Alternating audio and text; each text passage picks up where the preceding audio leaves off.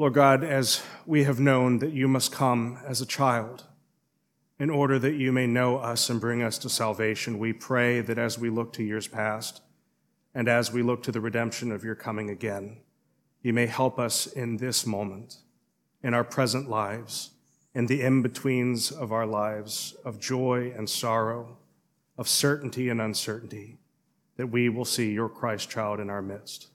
Amen. I want to begin by reading parts of a poem from one of my favorite poets and also a minister, Malcolm Guite. It is entitled Angel Unawares.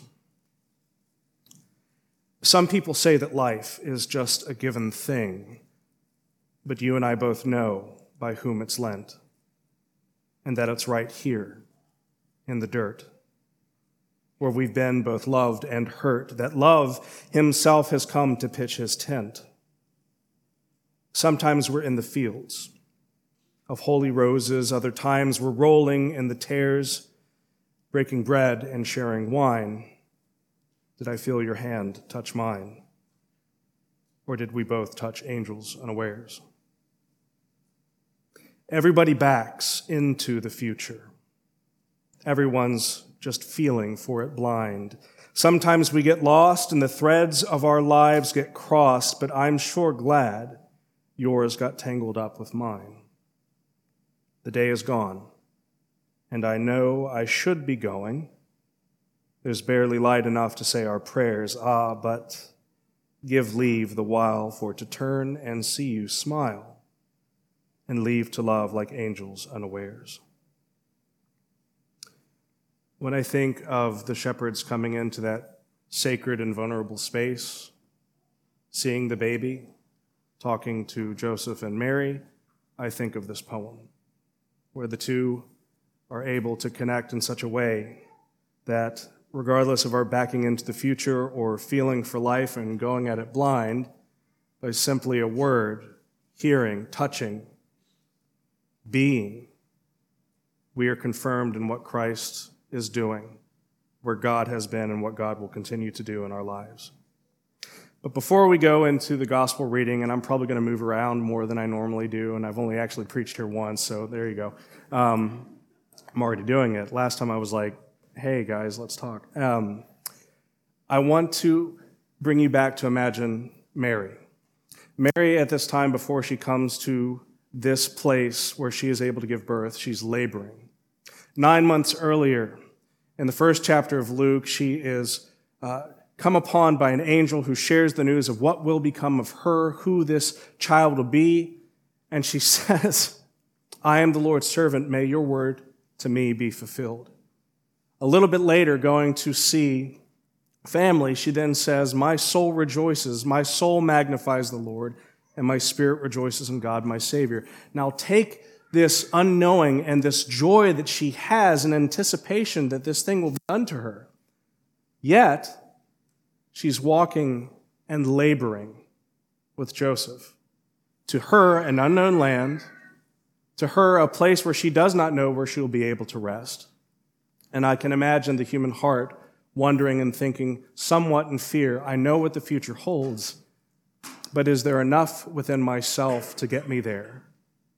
Am I walking within the tares or am I walking amid the roses? The human heart, in its most vulnerable state, can sometimes feel that we ourselves are not enough to do the work that God has given us to do. And when she has had the child and these complete strangers in this completely strange place for her come, I believe that she is renewed because those that heard the words wondered at what they had heard, but she herself cherished them and pondered them in her heart. She was fed, she was restored to the promise that had been given to her and maybe there was some fear and doubt that she was enough to get it through. Now, the space that she brought proved to me that I believe that when God comes and talks to us, my experience has been personally and reading through scripture that God comes to us in those in between places. And that whenever God is doing something new, he forces us also to look back to the work that he has already done. He doesn't do something out of innovation. He does something from his eternal word and sees it through that we may realize step by step by step of who we are, whose we are, and who we are becoming. I want to start with uh, breaking a little bit of our, our imagination and our artistic representation. All of the creches that we have seen in our life are wrong. I'm sorry. Merry Christmas, everyone. okay. I want you to reimagine a scene for me, okay? All of the studies, all I've been able to see, all I've been able to experience as a student, but not professional archaeologist, I'm going to paint you a different picture. Bethlehem itself.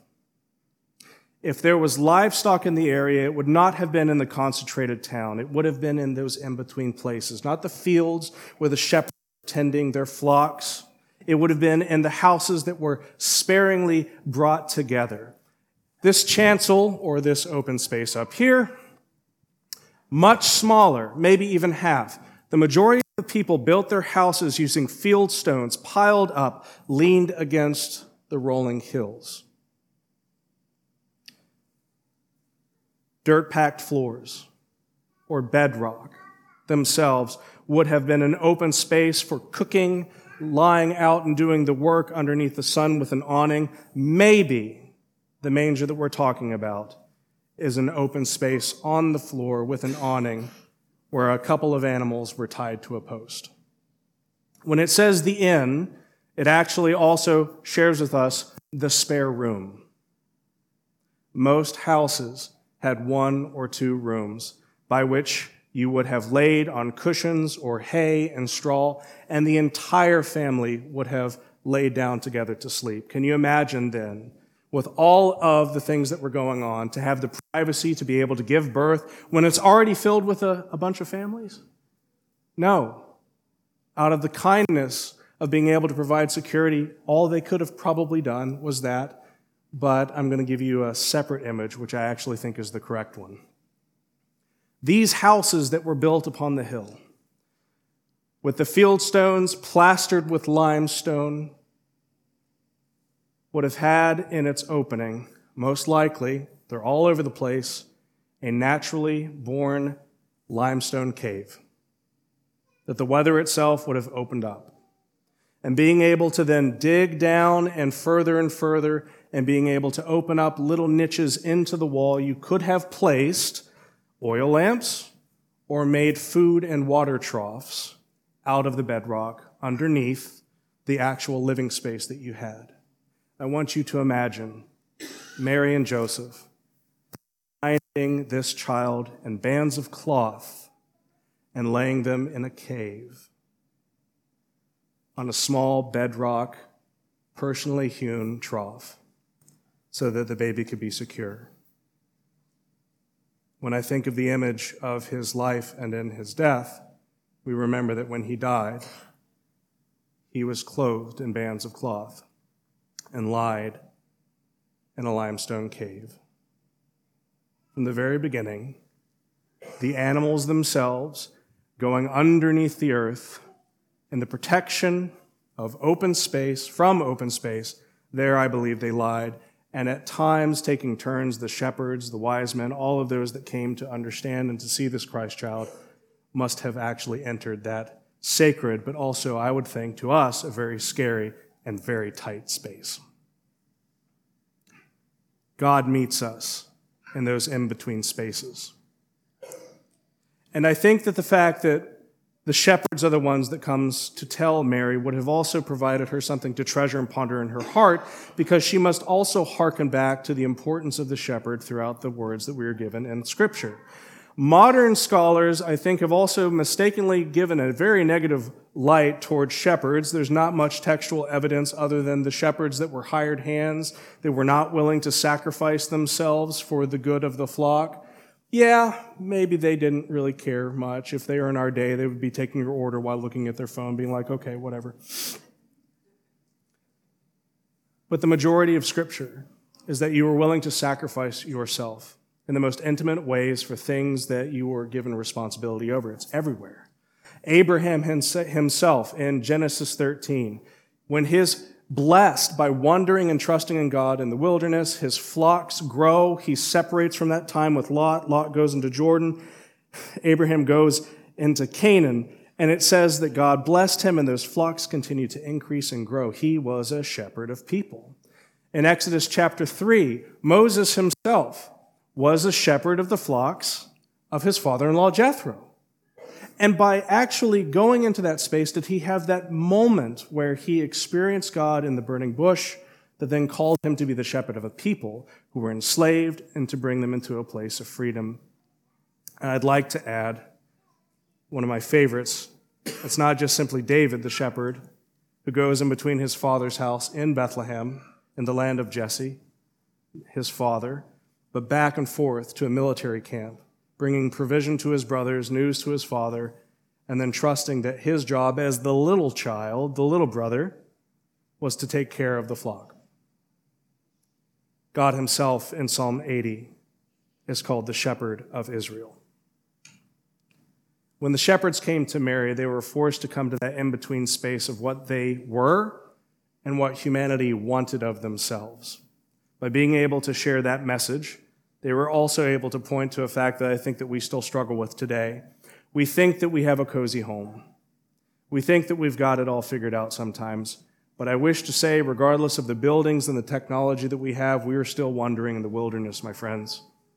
And it is a good reminder that God has worked through the shepherds, that all through that land, despite our lack of control, despite our ability to be focusing around things that are outside of our purview, that God is with us and God calls us into greater being if we just simply trust in Him. The land itself is something that is very important if I'm correct about my uh, image of the creche being in that hilly land where the house is built against the hill and going underneath the ground into that cave. We are not necessarily in the wilderness, and we are not necessarily in the city that we desire. The land of Bethlehem is a great example of a place that still uh, produced so many things that Jerusalem may actually thrive. It's called the land of bread, Beit Lechem the land of food. It also harkens us to understand the socio and political ramifications of that time, too. Who was king at that time? Herod. Was Herod of the line of David? No. Who put him in power? A foreign power, Rome had placed him in power. And there are many people at that time that believed, as Father Stephen had spoken about last night, the desire to have a Davidic line brought back into the forefront where what people were focused on, that this is going to restore the kingdom of God. What I like to think is that we must also take a look at what Father Justin talked about the day before, or actually earlier in the morning, in Judges. Said that everyone, everyone I'm guilty of this myself, did what they thought was right in their own eyes. On the one hand, the human spirit at that time, the individualistic pulls that uh, cause us to uh, want to make our own ethics or do our own things, help somebody out, not do it, look at their phone, you know, all of that kind of stuff. That was part of the heart of humanity. But there was another aspect that I think pulls us into the wrong direction. When we take a look at uh, 1 Samuel 8, 1 Samuel 8, before David is called up to be king, what happens? Those individuals, the people of Israel, asked that instead of the judges or having God as their king, that they would have a king so that they could be like every other land. I don't want to be just an individual. I also want to mimic what everybody else is doing. Sounds like a teenager, right? That's what that was me. I wanted to be an individual, so I dressed just like my peer set. It was amazing. I think at times I scared my father, right? I think it was a hot topic at the time. Yeah, anyway, you can't even imagine. Yes, it was. It was hot topic. All of these things here, it's no coincidence to me that they must have taken place in Bethlehem. This sacred space of the wilderness and the city converging. The desire for control and having none of it converging. The desire for an earthly king of the Davidic line, yes, but also recognizing that the Christ child himself is God, your king. You've rejected me as your king. I will be your king once again. That amazing promise. So Mary heard these things. She saw these things. She cherished them, treasured them, and pondered them in her heart. So, my question for us today, as we celebrate this Christmas morn, is to question those in between spaces in our own lives. What is it like Mary that we may be feeling? Though we have had that personal experience of God calling us into being, or that, that moment where we felt connected and personal relationship with Christ, sometimes those moments are great, but they can also feel fleeting. And then we wonder, was it real? Am I being delusional? is God still here speaking to us? What is it that will help bring us back into the forefront of God's purview? Help us to see God uh, in a very intimate and renewed way. In our political situations across the world, Israel, Ukraine, people hungry all the time, it's easy for us to look and to read, to listen, to feel like we can't do anything or it's easy for us to think that we can despair just because people in our own family, when we have our Christmas dinner tonight, might not agree on every little thing. It's, am- it's amazing what we can do. What do we do with those in between spaces? For us, I believe, whether we have our personal prayer practices or our corporate time together, regardless of these walls and these lights and this beautiful space, how is it that Christ is shown to us anew, just like the babe in the manger. I would like to think that we can look together as a family at what we do in a different way. Whenever the elements, the wine and the bread, are brought forward, think of it as the wise men bringing forward gifts to Christ. Whenever we see the altar, yes, we think of Christ's sacrifice, but maybe we can think of it as the place where the child took its first breaths and was laid to rest in the midst of Mary and Joseph. Maybe when we come forward and we see the candles and the light, we can think of the darkness of the world and the promise that light will come and strengthen and get stronger and stronger until that coming again when the full realization of our brokenness is shattered and we are restored in the way that God has originally called us to be. Despite ourselves, we know who we are and whose we are. We are children of God made in his image.